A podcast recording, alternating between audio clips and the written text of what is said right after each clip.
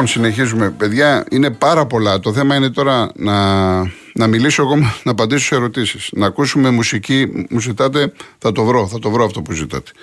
Να βγάλουμε τηλέφωνα. Ε, πρέπει να τα κάνουμε λίγο πολύ όλα. Έτσι. Μπορώ να μιλάω μια ώρα για τον Παναθηναϊκό μόνο. Λοιπόν, είχα χοντρικά τοποθετήθηκα για τον Παναθηναϊκό. Πολύ χοντρικά. Να πάμε και στις άλλες ομάδες. Δεν είναι μόνο ο Παναθηναϊκός.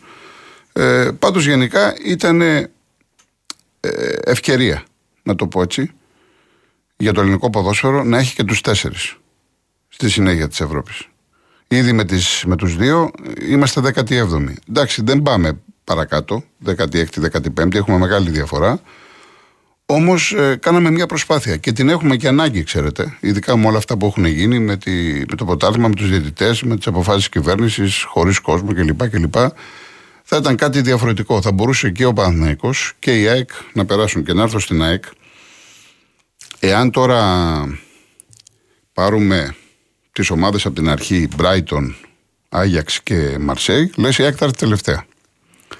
Αυτό λέει η λογική του ποδοσφαίρου, όσο υπάρχει λογική και θα το συμφωνήσω.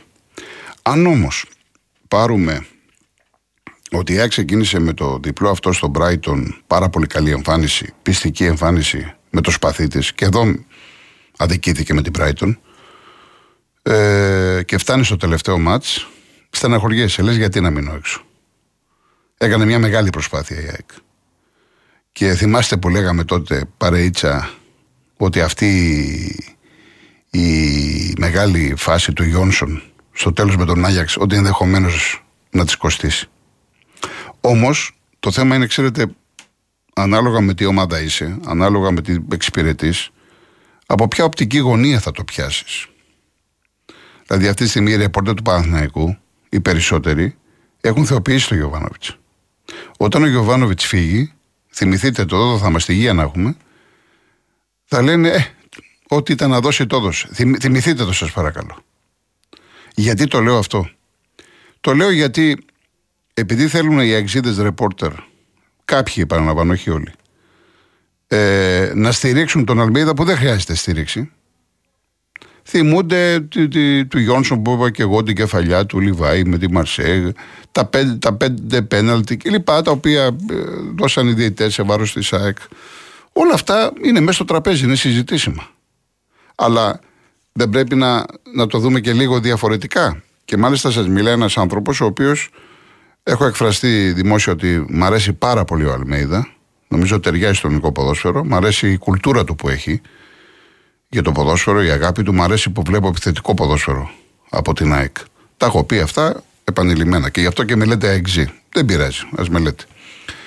Ε, Όμως, εδώ θέλω να πω κάτι για τον αγώνα με τον Άγιαξ. Ο Αλμέιδα δεν άλλαξε τη συνταγή του. Όχι. Αλλά μήπως ήταν τραβηγμένο αυτό το οποίο έκανε.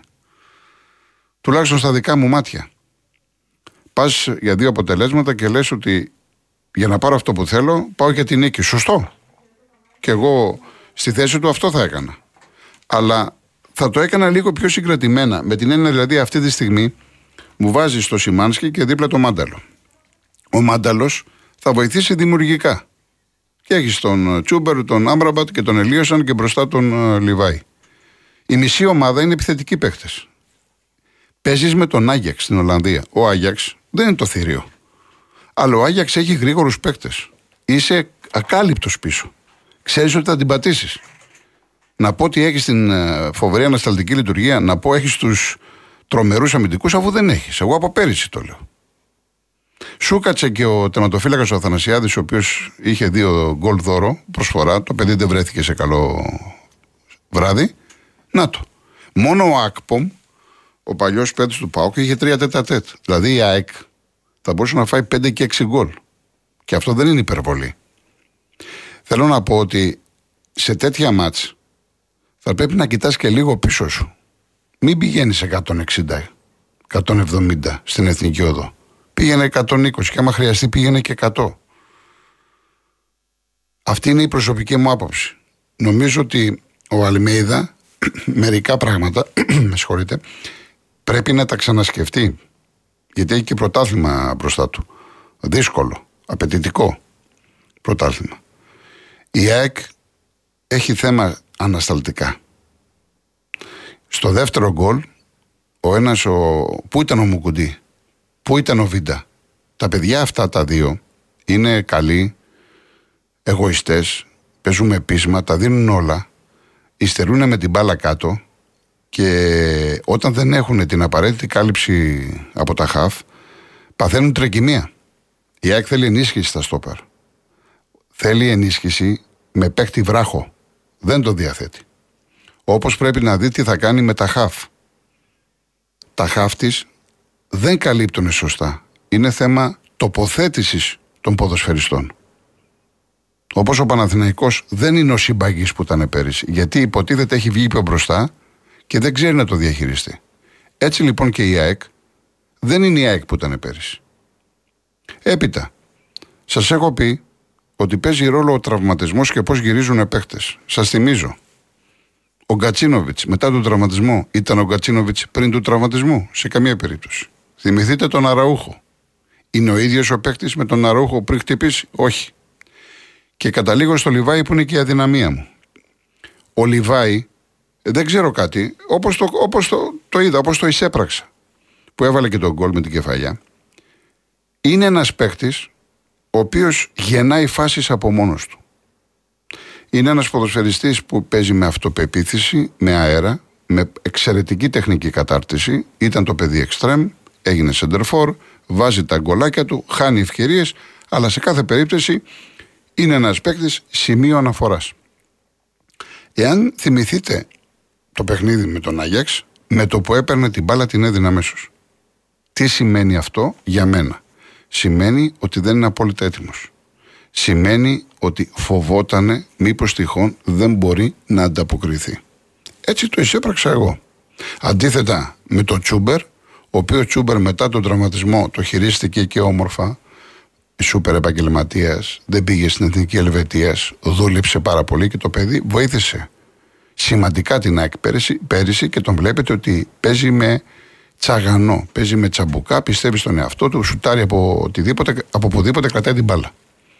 Όπως και ο Μάνταλος, με δύο χεστού και τον είδατε το, το πώς έχει γυρίσει. Και τον βοήθησε το γεγονός ότι του έφυγε το βάρος του αρχηγού και αυτό λιγάκι τον παίζει διαφορετικά, παίζει πιο απελευθερωμένα. Άρα λοιπόν, όταν αυτή τη στιγμή δεν παίζει ο Λιβάη, έχεις πρόβλημα στον γκολ, έρχεται ο Λιβάη και ακόμα δεν είναι έτοιμος γιατί από την αρχή της σεζόν έχεις ε, δεχτεί αρκετά προβλήματα με τραυματισμό, τότε λογικό είναι σε αυτή την ΑΕΚ να υπάρχει μία αριθμία, μία ανισορροπία. Γι' αυτό και ο κόσμος είναι προβληματισμένος και τα μηνύματα βλέπω και εδώ που βγαίνετε και στη τηλεόραση κλπ. Η ΑΕΚ δεν έχει χάσει το στυλ της. Ο Αλμέιδα δεν έχει πουλήσει, να το πω έτσι, τη φιλοσοφία του. Η φιλοσοφία του είναι δεδομένη και ούτε πρόκειται να την πουλήσει. Και καλά θα κάνει. Αλλά σε κάποια παιχνίδια θα πρέπει να διαβάζει όχι διαφορετικά τον αντίπαλο. Γιατί για τον Αλμέιδα είτε παίζεις με τον Πανετολικό, είτε παίζεις με τη Ρεάλ, είναι το ίδιο και το αυτό. Ωραία. Φιλοσοφία, την ασπάζομαι, τη δέχομαι, προχωράμε. Θα πρέπει όμως να δεις λίγο την ομάδα σου. Σε τι κατάσταση είναι κάποιοι παίχτες, τι παντρέματα θα κάνεις στα χαφ, τι παντρέματα θα κάνεις μεταξύ των χαφ και των αμυντικών, πότε πρέπει να βάλεις τον έναν, πότε πρέπει να βάλεις τον άλλον. Δεν μπορεί δηλαδή όλη η ομάδα να βγαίνει μπροστά και να αφήνεις, ας πούμε, άμυνα τελείως μόνη της και να, κάνει, να έρχεται ο Ακπομ και ούτε σε προπόνηση δεν γίνεται αυτό το πράγμα. Και προσέξτε, ο Άγιαξ εμένα δεν μου άρεσε ιδιαίτερα. Τον περίμενα καλύτερο. Δηλαδή, ο Άγιαξ της Φιλαδέλφιας μου άρεσε περισσότερο από τον, από τον Άγιαξ που είδα. Έτσι. Λοιπόν, παραλαμβάνω μπορούμε να πούμε πάρα πολλά. Ε, εντάξει, τώρα με ρωτάτε για διάφορους παίκτες. Βλέπω εδώ για Χατζή Σαφή, για Ρότα. Άμα αρχίσω και μιλάω για τον κάθε παίκτη, όπως και για τον Παναθηναϊκό, θέλουμε 10 εκπομπές. Γιατί σιγά σιγά πρέπει και κάποιοι να βγείτε στον αέρα να, να πούμε και άλλα πράγματα. Ε, η ΑΕΚ εάν κάνουμε ένα ταμείο, δικαιούτο να συνεχίσει. Βάσει της εικόνας της, επαναλαμβάνω, βάσει της εικόνας της συνολικά, δικαιούτο και όλοι στενοχωρήθηκαν. Και ο προπονητής και οι παίκτες και η διοίκηση και ο κόσμος. Από εκεί και πέρα δεν ήρθε η συντέλεια του κόσμου. Πας τώρα να πάρεις το πρωτάθλημα όπως το πήρες πέρυσι. Και το ίδιο ισχύει και για τον Παναθηναϊκό. Έκανε αυτά που έκανε, δεν του βγήκανε, προχωράνε. Σημασία έχει να δούμε καλή μπάλα. Να δούμε ανταγωνιστικό πρωτάθλημα. Υπολογίζαμε όταν ξεκίνησε το πρωτάθλημα η ΑΕΚ θα είναι δυνατή, ο Ολυμπιακός θα ενισχυθεί και ο Παναθυναϊκό θα κάνει πρωταθλητισμό. Δεν υπολόγιζε κανένα τον Πάουκ.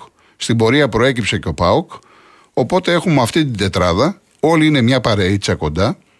Έχουμε τώρα μάτς πολύ δυνατά Κυριακή και Δευτέρα. Παρά το γεγονός ότι δεν έχει κόσμο. Και το ερώτημα είναι πώς θα το διαχειριστούν ειδικά η ΑΕΚ και ο Παναθηναϊκός χωρίς αυτό να σημαίνει ότι η αποστολή του Ολυμπιακού και του ΠΑΟΚ σε Σέρες και Τρίπολη ότι είναι πιο εύκολη. Το κάθε μάτς έχει τις ιδιαιτερότητες του, έχει τις ε, δυσκολίες του. Αλλά ε, όχι φίλε μου Χριστό, ε, δεν είπα εγώ, είναι, αν είναι δυνατόν να πούμε ότι για τον Αλμέιδο, Αλμέιδα ήταν, είναι και όσο, όσο θέλει αυτός θα, μείνει, θα μείνει στην ΑΕΚ. Έχει δεθεί με την ΑΕΚ, έχει προσφέρει τεράστιες υπηρεσίες στην ΑΕΚ, έχει φτιάξει ομαδάρα, είναι δεμένος, τον αγαπάει ο κόσμος, τον αγαπάνε όλοι. Ο Αλμίδα θα φύγει από την ΑΕΚ μόνο αν δεχτεί μια τέτοια πρόταση που να τον καλύπτει για το αύριο. Δεν έχει λόγο να σηκωθεί να φύγει. Και δεν υπάρχει και λόγος να σηκωθεί να φύγει. Πού ήταν η ΑΕΚ πριν τον Αλμίδα και πού είναι τώρα. Για τον Παναθηναϊκό, επειδή βλέπω έναν φίλο από τους ζωγράφους και μου κάνει. Επειδή είπα για τον Παναθηναϊκό, για τον Γιωβάνοβιτς συμφωνεί. Εμένα δεν μ' άρεσε το, το ταμείο των δηλώσεων του Γιωβάνοβιτς. Δεν ήταν δηλώσεις για προπονητή του Παναθηναϊκού. Ήταν δηλώσεις για μια ε, ομάδα η οποία ε, έχει κάνει την υπέρβαση της υπέρβασης. Δεν μπορείς να μιλάς έτσι όταν ο Παναθηναϊκός έχει πάρα πολλές επιτυχίες στην Ευρώπη. Μειώνεις την ομάδα και δεν το καταλαβαίνεις. Λοιπόν, να πάμε σε ένα ακόμα διαφημιστικό διάλειμμα και μετά γυρίζουμε για Ολυμπιακό και Πάοκ.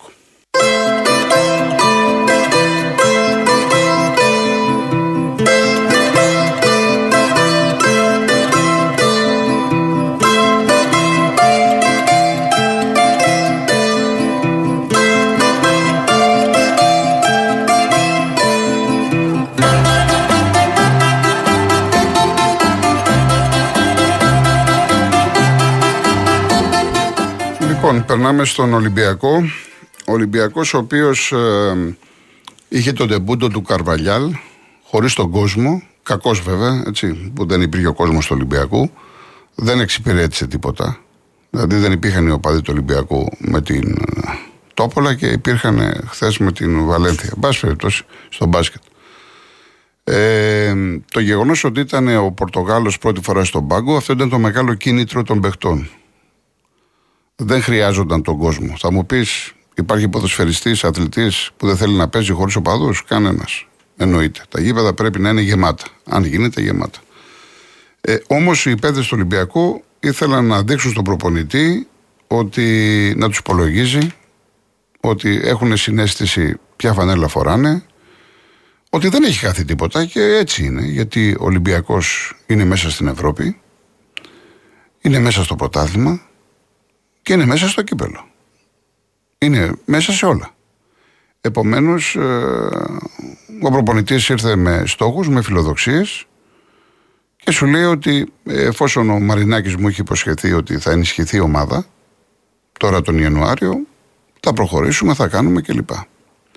Έτσι λοιπόν είδαμε έναν Ολυμπιακό πάρα πολύ γρήγορο, πολύ δυνατό, πολύ πιεστικό, δεν άφησε περιθώρια αντίδρασης στους Σέρβους. Όπως θέλει ο κόσμος του Ολυμπιακού να βλέπει την ομάδα. Έτσι πρέπει να παίζει ο Ολυμπιακός.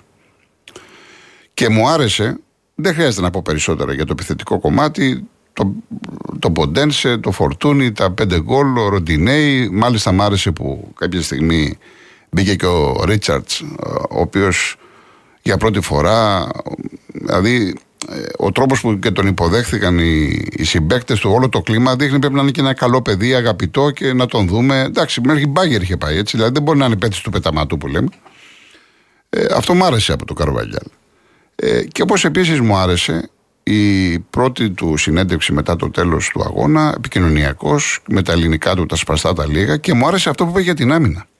Δηλαδή, συνήθως οι προπονητές, όταν είναι μετά από ένα 5-2, εκφράζουν συγχαρητήρια, οι παίκτες μου. Τον... Ε, στάθηκε στην άμυνα και έχει δίκιο, ρε παιδιά. Δηλαδή, το πρώτο γκολ, η ζεμπεκιά του Ορτέγκα, ο οποίος χάνει την μπάλα και μένει ακίνητος, Δεν πάει να τρέξει να βοηθήσει. Και το δεύτερο γκολ κυνηγάγανε το Σέρβο έξι παίκτες. Δηλαδή ήταν η εικόνα και εντάξει και ο Έσε δεν είναι και στα καλά του και ούτε είναι και το φοβερός γρήγορος. Και σου λέει τώρα γιατί να δεχτώ δύο γκολ; Και έχει δίκιο. Εάν τώρα δεν το πεις στους παίκτες ότι βάλαμε πέντε και δεχτήκαμε δύο γκολ, πώς θα δεχτήκαμε, πότε θα το πει. Αλλά η άμυνα, εγώ ξέρετε πάρα πολύ καλά, όταν ο Ολυμπιακός στην αρχή της σεζόν πήγαινε πολύ καλά και με Ρέτσο και λοιπά, σας έλεγα κρατάτε μικρό καλάθι, η ομάδα θέλει αμυντικούς και είδατε ότι βγήκαν αυτά τα οποία έλεγα. Ο Ολυμπιακός δεν μπορεί να πάει πουθενά με αυτούς τους αμυντικούς. Θέλει δύο στόπερ, όχι ένα, δύο, δύο, δύο στόπερ, δύο έτοιμους. Πεχταράδε θέλει ο Ολυμπιακός πίσω. Θέλει ένα φορτούνι παιχταρά στην άμυνα και ένα ποντέλ σε παιχταρά στην άμυνα για να το κάνω πενινταράκια για να καταλαβαίνόμαστε. Από εκεί και πέρα, τώρα επειδή ακούω 4, 5, 6 παίχτες, δεν ξέρω τι θα κάνει ο Μαρινάκης. Εντάξει. Αν μπορεί να του πάρει και κανένα ξέρω οχτάρι. Άμα μπορεί να του πάρει και κανένα άλλο σεντερφόρ, γιατί θα φύγει και ο Κάμπι, έχει τα Αφρική, κύπελο εθνών κλπ. Παίχτες δεν έχουν βγει. Εντάξει. Όλοι τουλάχιστον δεν έχουν βγει. Ε, πήρε 15 παίχτες. Εντάξει, ο Ολυμπιακός είναι μαθημένος σε αυτή την ιστορία. Κάποια στιγμή όμως πρέπει να το σταματήσουν αυτό. Εγώ πει να φτιάξουν ένα βασικό κορμό, να δουν τι θα κάνουν. Τώρα η κλήρωση είναι τη Δευτέρα. Όλες οι ομάδες παίζονται. Ακόμα και η Άιντρακτ ε, που την κέρδισε ο Πάοκ δύο φορές. Δεν θα πω ότι. Γιατί διαβάζω δεν θέλει την Άιντρακτ Ολυμπιακός. Εντάξει, δεν θα τα βάψει μαύρα αν του κάτσει η Άιντρακτ. Επειδή έριξε πέντε στην Μπάγκερ και η Μπάγκερ δεν είναι στα καλύτερά της. Ο Πάοκ την κέρδισε την Άιντρακτ. Την έχουμε δει. Είναι μια ομάδα με αδυναμίες. Μπορεί να κερδίσει τον Ολυμπιακό, μπορεί και να χάσει. Πάντως οι αντίπαλοι του Ολυμπιακού είναι στα μέτρα του, να το πω έτσι απλά, και ο Ολυμπιακός μπορεί να συνεχίσει και να φτάσει και αυτός στους 16 του Conference Link και δεν ξέρεις μεθαύριο τι γίνεται. Γιατί μετά από λίγο καιρό μπορεί να κάνεις μεταγραφές, μπορεί η ομάδα να είναι καλύτερη, να δυναμώσει, έτσι. Όπως το ίδιο ισχύει και για τον Μπάουκ. Αυτή τη στιγμή το κλίμα στον Μπάουκ είναι πανηγυρικό, εορταστικό. Πήγε ο κόσμος προδέ στο γήπεδο 20.000, αποθεώσανε, το γύρισε, έβαλε τα τέσσερα γκολ. Εντάξει, και αυτός δέχτηκε δύο τέρματα και τσαντίστηκε και ο Λουτσέσκου κλπ. Τα έχουν αυτά οι προπονητές και καλά κάνουν. Το θέμα με τον Πάοκ είναι το εξής. Θυμάστε όταν ε, έπαιζε αυτό το εκνευριστικό ποδόσφαιρο Εκόνγκ με, με τον Κουλιεράκη, Κουλιεράκη σε Εκόνγκ και Κοντάρσκι, εγώ τρελαινόμουν και έλεγα δεν γίνεται. Αδική τον Πάοκ ο Λουτσέσκο. Σιγά σιγά είδατε ότι ο Πάοκ το έχει αφήσει αυτό. Έχει πάει σε πιο άμεσο ποδόσφαιρο. Και δεν μπορείς να μην πας σε άμεσο ποδόσφαιρο όταν διαθέτεις αυτό το Dyson. Δεν με ενδιαφέρει η ταυτότητα αν γράφει 35, 37, 48. Με ενδιαφέρει ότι το παιδί αυτό, ο οποίος είπε ότι ήταν έτοιμος να κόψει την μπάλα και στον ε, Πάοκ ξαναβρήκε τον εαυτό του, τρέχει πιο γρήγορα από 25 αρίδες. Αυτό τον παίκτη έπρεπε από χθες να τον έχει ανανεώσει. Λοιπόν, όταν έχεις τον Τάισον, όταν έχεις αυτό το Κωνσταντέλια, όταν έχεις Ντεσπότοφ που πρέπει να του πάρεις πράγματα γιατί είναι καλός παίκτης. Όταν από το πουθενά ξαναγεννιέται, εντάξει, δεν είναι κάτι το φοβερό, αλλά βοηθάει ο Μούργκ. Όταν έχεις τον Οσντόεφ, έχει μπει στην εξίσωση, σκοράρει. Ο Μεϊτέ βρίσκει πατήματα. Έχεις Βαμπ, πίσω έχεις τσιγκάρα. Έχεις τον ε, Τόμας, ο οποίος κάνει πάρα, πάρα πολύ δουλειά μπροστά. Δεν λέω για τον ε, Σαμάτα, γιατί ο Σαμάτα δεν σκοράρει, δεν κάνει, ε, υπάρχει θέμα. Όταν, εν πάση περιπτώσει, έχεις επιλογές, δεν μπορείς να μην βγάλεις την ομάδα μπροστά. Και ο Πάοκ αυτή τη στιγμή σκοράρει κατά ρηπάς. Χωρίς να παίρνει γκολ από το σεντερφόρ του. Για μένα αυτή η ομάδα μου αρέσει. Όταν έχεις, ας πούμε, τον Πρίγιοβιτς και παίζεις για τον Πρίγιοβιτς, μπορεί ο Πρίγιοβιτς να χτυπήσει, μπορεί ο Πρίγιοβιτς να μην έχει ρέντα και θα την πατήσει η μια ομάδα. Το συμφέρον της ομάδας είναι να έχει πλουραλισμό στο κομμάτι του γκολ της επίθεσης. Να σκοράρουν και οι επιθετικοί, να σκοράρουν και η μέση, γιατί όχι και η αμυντική. Δηλαδή πέφτει άσχημα στην κυρία ΑΕΚ που αυτή τη στιγμή έχει το βίντα, βγαίνει μπροστά και σκοράρει. Ή ο Μουκουντή. Και καλό θα ήταν όλες οι ομάδες να δουλεύουν έτσι τα στημένα και να βρίσκουν γκολ και από τα στόπερ, γενικά τα center back και από τους back κλπ. Αυτό είναι ό,τι καλύτερο για μια ομάδα και αναφέρομαι τώρα στον ΠΑΟΚ, ο οποίος σκοράρει και στην Ευρώπη και στην Ελλάδα. Γενικά ο ΠΑΟΚ είναι σε πολύ καλή κατάσταση. Το ερώτημα βέβαια είναι επειδή και πέρυσι είχε ένα πολύ όμορφο πεντάμινο, στο τέλος ξεφούσκωσε. Το ερώτημα είναι αν θα αντέξει, πόσο θα αντέξει, θα ξεφουσκώσει, θα πάει καλά. Αυτά βέβαια θα τα δούμε στην πορεία. Πόσο χρόνο έχω κύριε Γιάννη για... Και, ωραία, δύο λεπτά μόνο.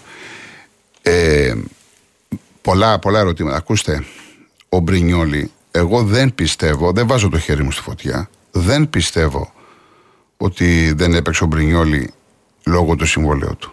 Γιατί αν ήταν αυτό, θα τον είχε βγάλει εκτός ομάδας και σε άλλα παιχνίδια. Δηλαδή, άμα παίξει τώρα στο περιστέρι, ε, το ότι δεν έχει κλείσει σημαίνει δεν τα βρίσκουν. Είναι πάρα πολύ απλό. Ούτε μου λένε κάτι οι δηλώσεις του Μπρινιόλη εμένα, αν είναι υπέρ ή κατά. Το ερώτημα είναι, σαν ομάδα, σαν ΠαΕ, τον θες πολύ, γιατί δεν τον κλείνεις; Αν τον θες πολύ. Θα μου πει κάποιος, δεν τον κλείνω γιατί μου ζητάει τρελά λεφτά. Ε, εντάξει, από εκεί και πέρα τι να κάνουμε. Πάμε παρακάτω, κοιτάς την επόμενη μέρα.